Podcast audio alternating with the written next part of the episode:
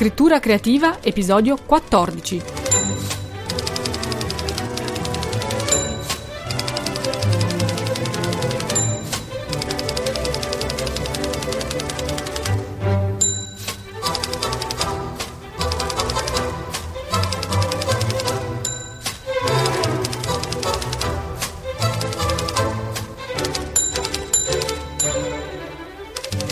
Ciao, un benvenuto da Carmen la Terza a questo nuovo episodio di Scrittura Creativa.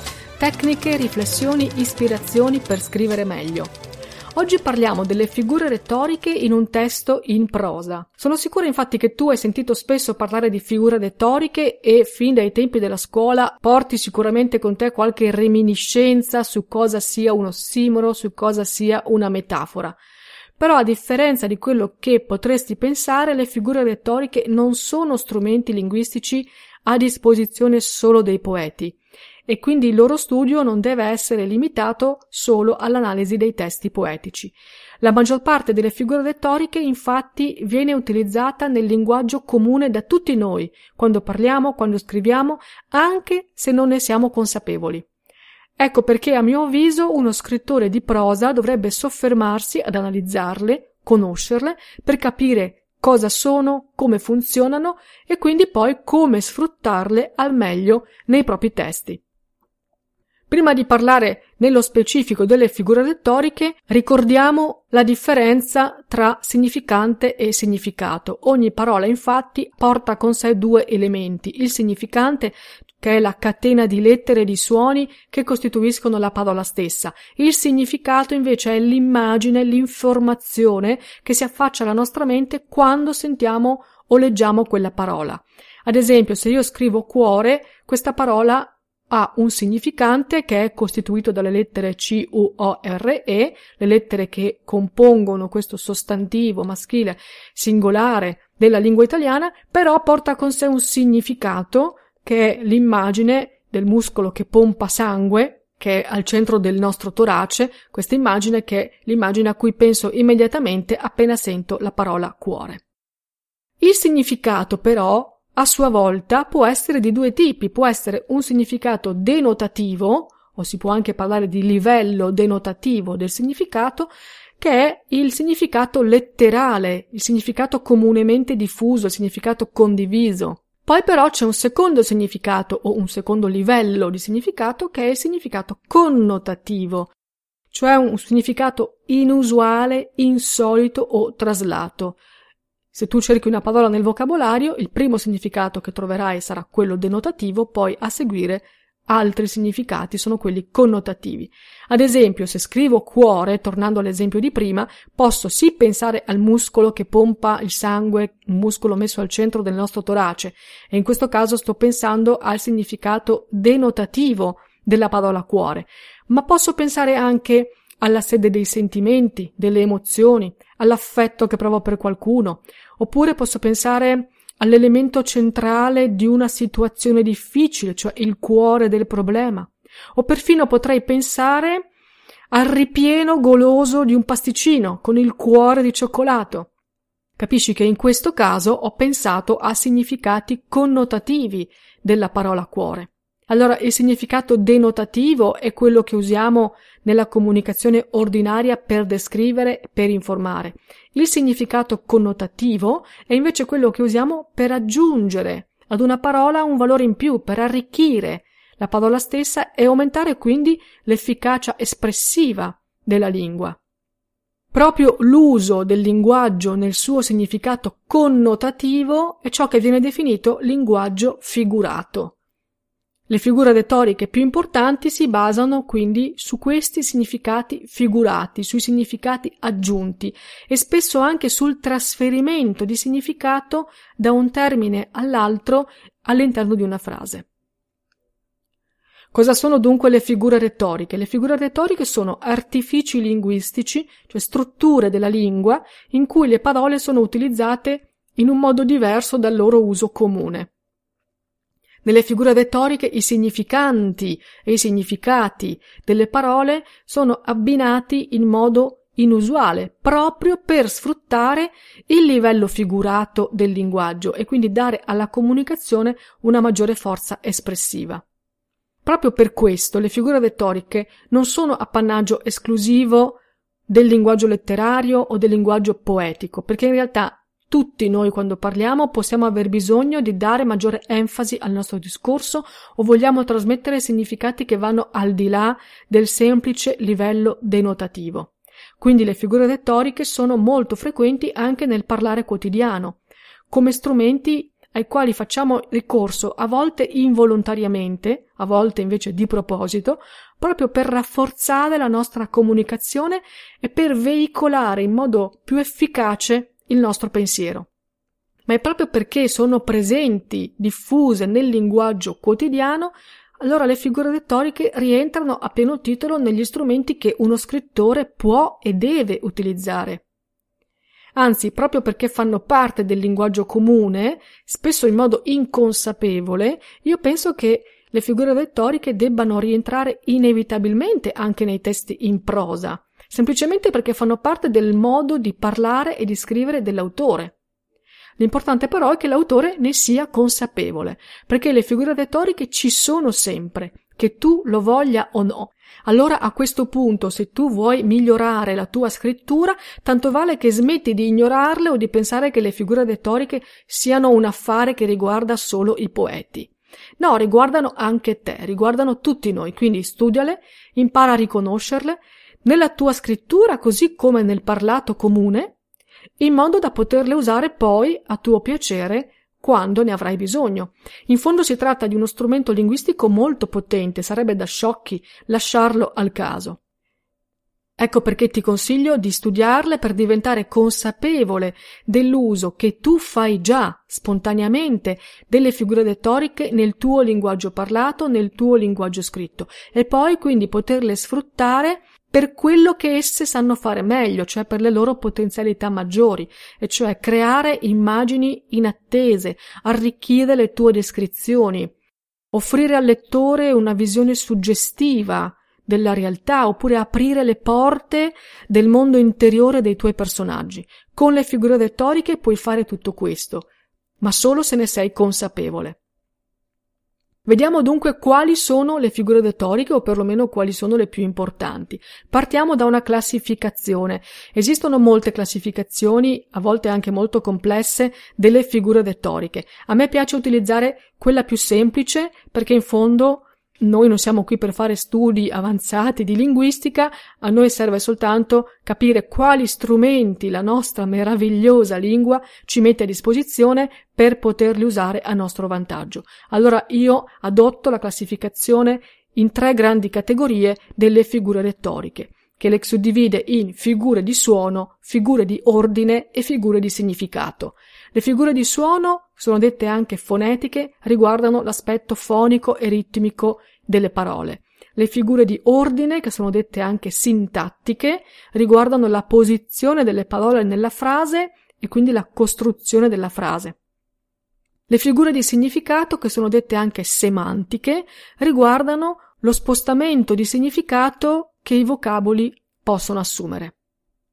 Vediamo dunque queste tre grandi categorie una a una e all'interno di ciascuna categoria vediamo quali figure retoriche si usano anche nella prosa. Partiamo dalle figure retoriche di suono. Le figure retoriche di suono, come abbiamo detto, sono quelle che riguardano l'aspetto fonetico delle parole, cioè il loro suono quando vengono pronunciate o il ritmo che creano all'interno della frase quando noi le pronunciamo. Poiché si tratta di figure che tendono a creare legami di ricorrenza sonora all'interno della frase, queste sono sicuramente le figure retoriche meno indicate per l'uso in un testo in prosa. Perché in poesia il legame sonoro tra parole vicine è bene accetto, anzi perfino viene ricercato appositamente. In prosa invece si tende a creare un periodo fluido in cui non ci siano rimandi fonetici tra le parole, proprio perché questi legami sarebbero sentiti come interruzioni della frase, come punti di rallentamento del discorso. Allora le figure di suono in genere cerchiamo di evitarle in prosa, sicuramente cerchiamo di evitare l'allitterazione. cioè la ripetizione di suoni identici all'inizio o all'interno di parole consecutive.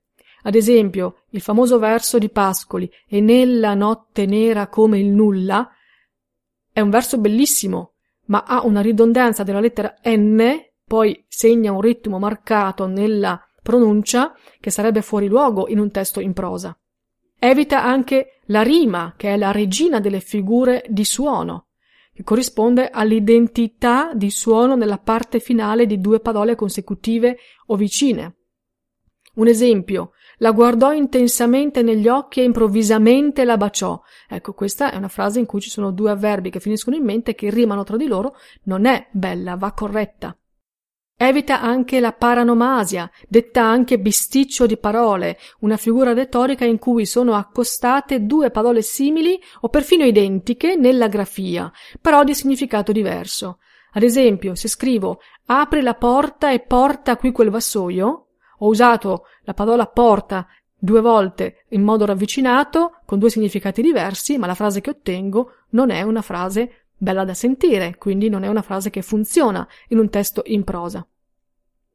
Forse meno evidenti e quindi meno pericolose le figure di suono dell'assonanza e della consonanza.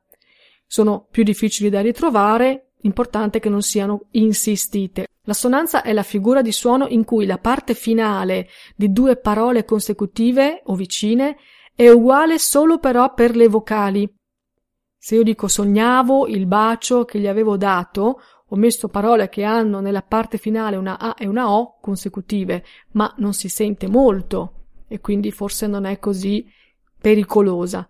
La consonanza, simile all'assonanza, è la figura di suono in cui la parte finale di due parole consecutive o vicine è uguale solo per le consonanti. Ad esempio, era pieno agosto quando per un guasto chiamai questo tizio che si presentò lesto. Ecco, qui ho insistito nell'uso della consonanza e quindi la frase suona male, è da cambiare. Tra le figure di suono, invece, che si possono usare, almeno in certi contesti, in prosa, io metterei sicuramente l'onomatopea, che è una figura di suono che consiste nel riproporre fedelmente un suono, un rumore, un verso, ad esempio, i versi degli animali, bau bau, cra cra, pio pio, sono spesso inseriti nei libri per la prima infanzia. Sarebbe impossibile scrivere un libro per la prima infanzia senza onomatopee. Oppure, i suoni e i rumori sono riprodotti in genere nei fumetti. Boom, slap, creak. Ci vogliono, servono. Nella prosa corrente, sicuramente di onomatopee vere e proprie se ne usano molto poche, però al posto delle onomatopee sono usate molto le parole onomatopeiche.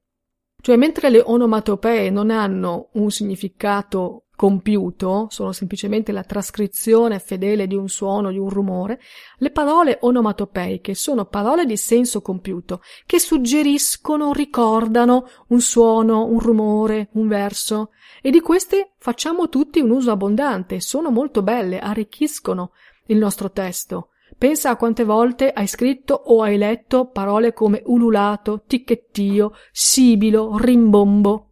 Ecco, sono tutte parole onomatopeiche che puoi usare anche tu. Passiamo alla seconda categoria, le figure retoriche di ordine. Quali figure retoriche di ordine usare in un testo in prosa? Intanto ricordiamo, le figure retoriche di ordine sono quelle che vengono dette anche sintattiche perché riguardano la posizione delle parole nella frase e la costruzione della frase. Come sappiamo l'italiano non è una lingua che prevede posizioni fisse per le parole o per i complementi all'interno di una frase. Di certo però alcuni costrutti sono sentiti dalle nostre orecchie come più fluidi, più lineari.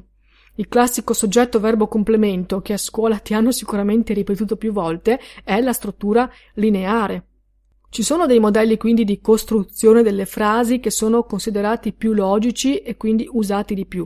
Proprio per questo, quando tu vuoi dare risalto a una parola all'interno di una frase, puoi giocare anche con la sua posizione, perché così la metti in risalto. Ecco quindi che alcune figure retoriche di ordine possono funzionare bene anche in un testo in prosa. Ad esempio, l'enumerazione È una figura retorica detta anche accumulazione ed è in effetti un elenco di termini. Ti faccio un esempio. Ritornò carica di pacchi, pacchettini, borse, buste, fiocchi in ogni dove, una sciarpa nuova al collo, un gelato in mano e un palloncino legato al polso. Questa è una enumerazione e va benissimo. Oppure il climax, che è una enumerazione in cui però i termini vengono dati in un ordine di intensità crescente, si sale. Esempio, penso a lui, lo immagino, lo desidero, lo voglio. Anche questo funziona. Al contrario del climax c'è l'anticlimax, che è una enumerazione in cui i termini vengono dati in ordine di intensità decrescente, si scende.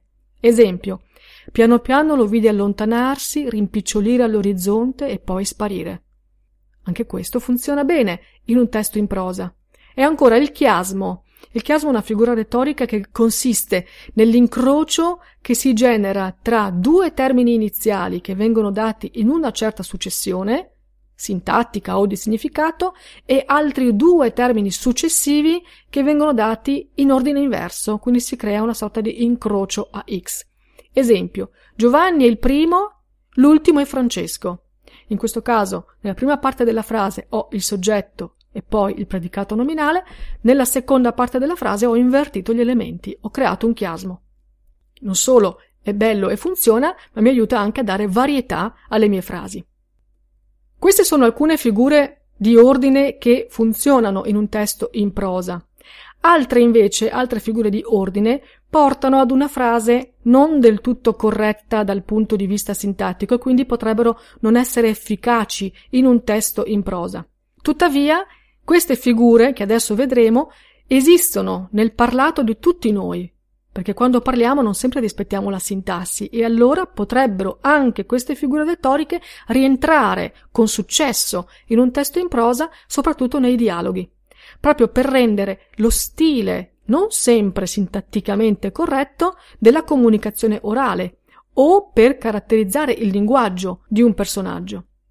Per esempio, l'anafora. L'anafora è una figura retorica che consiste nella ripetizione di termini uguali all'inizio di frasi consecutive. Esempio, guardami ti prego, guardami sei coraggio, guardami. In questo caso, ripetuto il verbo guardami può funzionare in un dialogo sicuramente sì. Oppure l'epifora è simile all'anafora, consiste però nella ripetizione di termini uguali alla fine di frasi consecutive. Esempio, Vorrei che tu fossi qui adesso. Potremmo fare così tante cose insieme, qui, adesso. Anche questo può funzionare, ovviamente non in modo eccessivo. Un'altra figura retorica, l'anastrofe, consiste nell'anticipare o posticipare un elemento della frase rispetto alla struttura consueta. Ad esempio, mai più voglio vederti, mai più. Ora, nella struttura sintattica normale noi diremmo non voglio vederti mai più e qui ho fatto una anastrofe, però può funzionare. Un'altra figura molto frequente nel parlato è l'anacoluto, una parola forse un po' brutta, ma in realtà è una figura retorica che veramente usiamo tutti, ovviamente in modo inconsapevole, perché consiste in una frase in cui non è rispettata la concordanza sintattica tra gli elementi. Si tratta a tutti gli effetti di un periodo lasciato in sospeso, una frase che comincia in un modo ma che poi si allontana o si conclude in un altro modo. Dal punto di vista sintattico, quindi grammaticale, è un vero e proprio errore. Quindi se tu scrivessi un anacoluto in un tema a scuola, dovrebbe essere segnato errore. Però è un costrutto tipico del parlato. Pensa quante volte hai visto in televisione la trascrizione di alcune interviste di personaggi famosi. Ebbene, rilette quelle frasi non hanno più senso, perché nel parlato noi spesso saltiamo da una frase ad un'altra, ne cominciamo una e non la concludiamo e ne passiamo ad un'altra. Allora, se tu stai scrivendo un dialogo e vuoi rendere l'incoerenza tipica del parlato nel dialogo dei tuoi personaggi, puoi usare un anacoluto. Esempio, voi uomini si sa, dobbiamo fare tutto noi donne per insegnarvi la vita. Ho cominciato con voi uomini, però poi in realtà ho cambiato strada e sono passata al noi donne. Un'altra figura retorica di ordine che puoi usare è l'ellissi, cioè l'eliminazione dalla frase di alcuni elementi sintattici che possono essere facilmente dedotti ricavati dal contesto. Questo è molto frequente. Esempio, vorrei che tu mi spiegassi come fare, come affrontare il problema e risolverlo.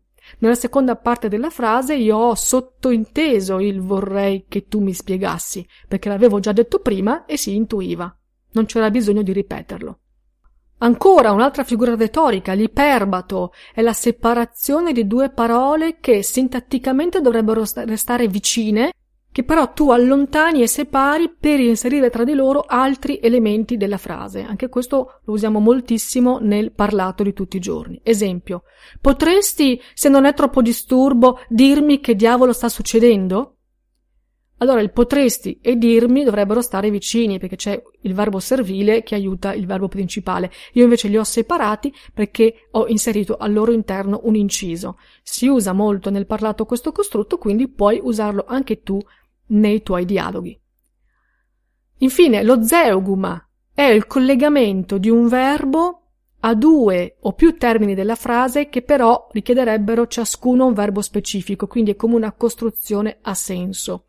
Esempio, guarda come deve essere impugnato l'archetto e come deve essere morbido il suono.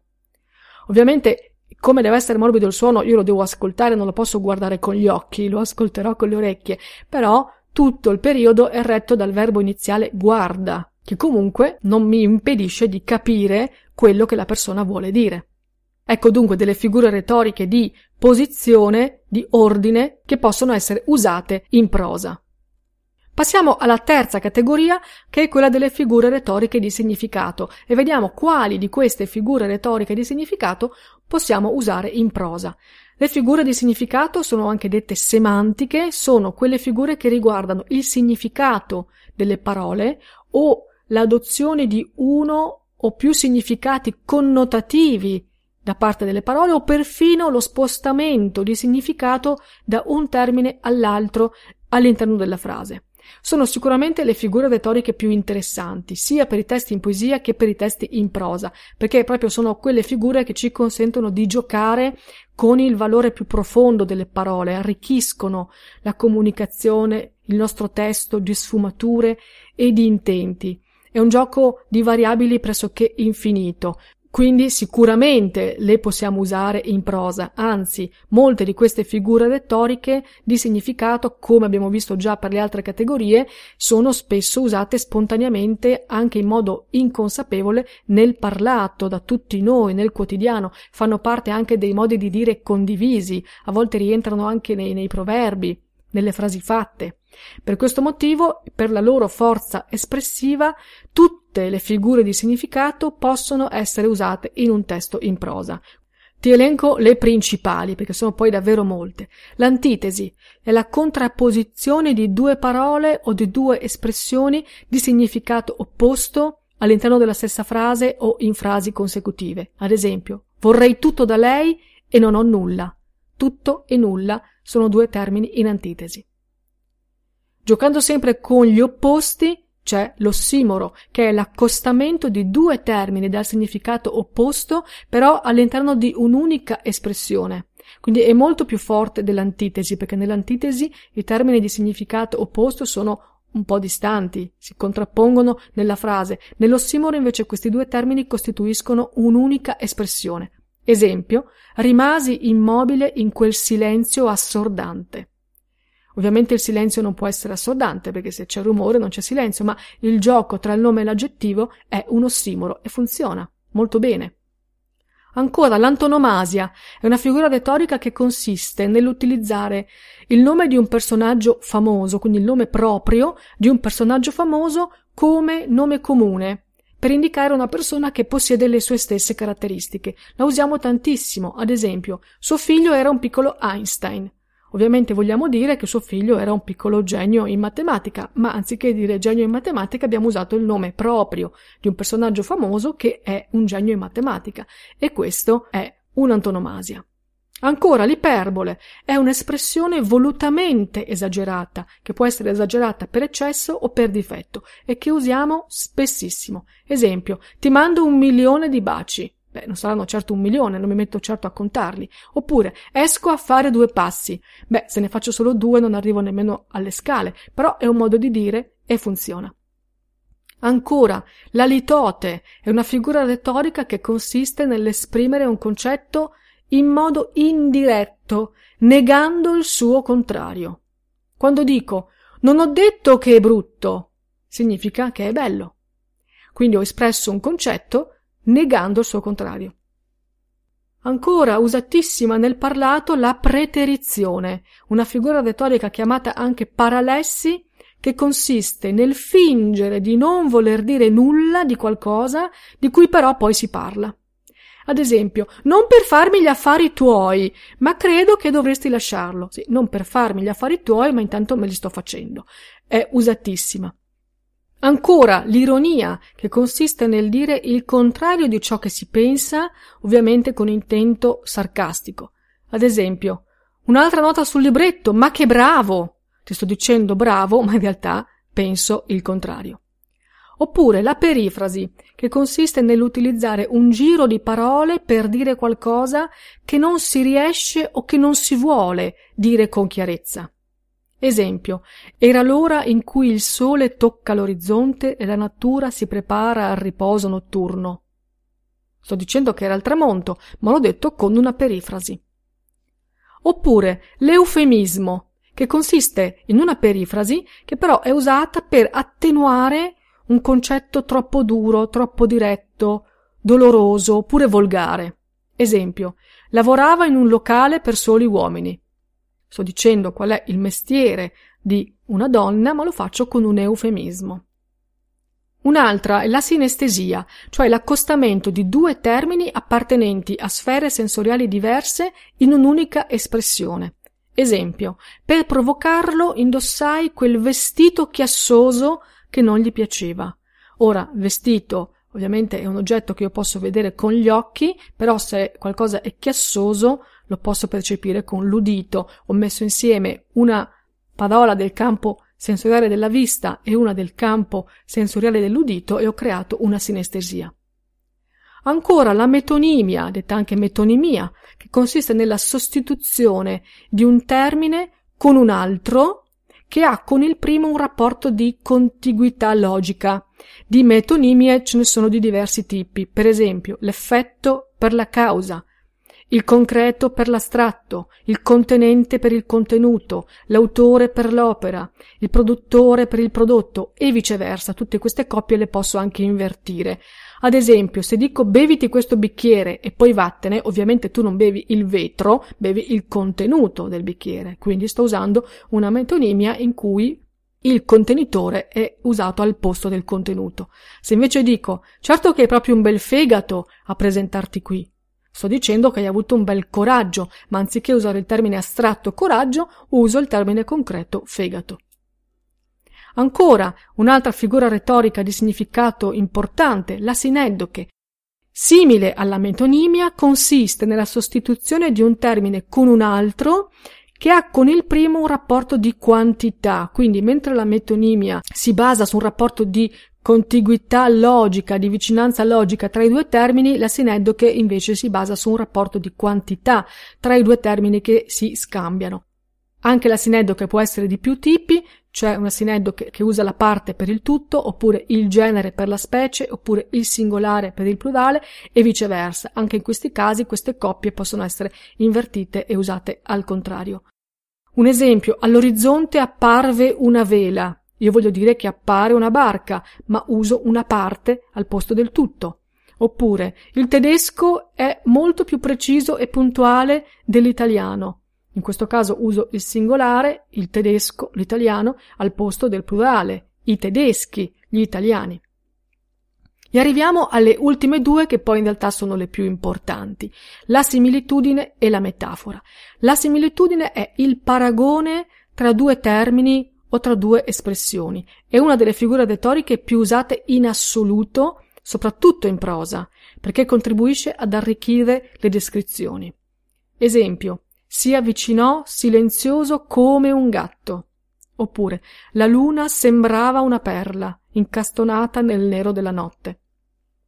Le usiamo in continuazione, arricchiscono le nostre descrizioni, spesso ci vengono spontanee, se non ti vengono spontanee però sforzati perché veramente possono fare la differenza nei tuoi testi. E infine, come ti ho anticipato, la metafora. L'ho tenuta per ultima, ma in realtà è la regina delle figure retoriche di significato e delle figure retoriche in generale.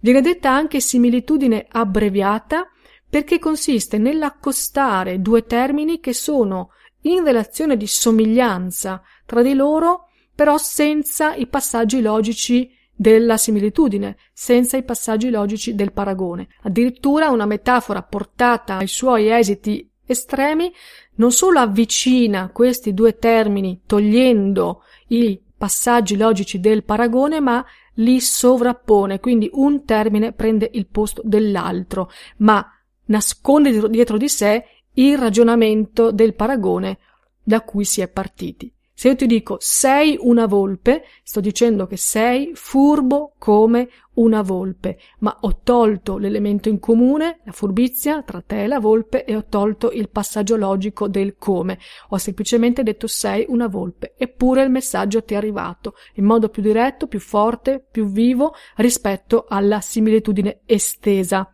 Se poi io dico addirittura stanno distruggendo il polmone del mondo, Sto dicendo che stanno distruggendo le foreste, la giungla tropicale. In questo caso ho proprio sostituito il termine foresta con il termine polmone, perché la foresta è come il polmone del mondo, ma io ho tolto foresta, ho tolto il come e mi è rimasto solo polmone. Ora, questi sono solo alcuni esempi, ci sarebbe molto da dire su ciascuna di queste figure su quelle più usate si potrebbero poi trovare esempi tratti anche dai grandi autori.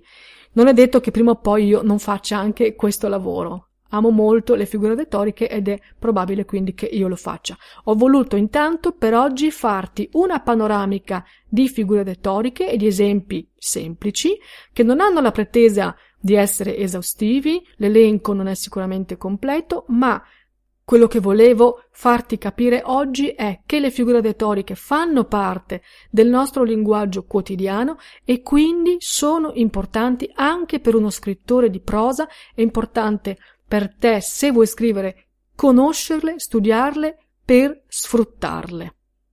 Allora raccontami la tua esperienza con le figure retoriche, se a scuola le odiavi e poi invece hai scoperto che sono una risorsa importante per la tua scrittura oppure se non le avevi mai considerate e quindi in questo senso se la nostra chiacchierata di oggi ti ha incuriosito. Quali sono le figure retoriche che usi di più, quelle che usi di meno, quelle che usavi senza saperlo e quelle che invece d'ora in poi ti impegnerai ad usare di più. Scrivimi i tuoi commenti, le tue opinioni oppure ponimi le tue domande e le tue richieste. Mi trovi come sai sul blog libroza.com e su tutti i social, sempre con il nome di Libroza. Io ti ringrazio per avermi ascoltato anche oggi e ti aspetto al prossimo episodio. Un saluto da Carmen la Terza. Ciao!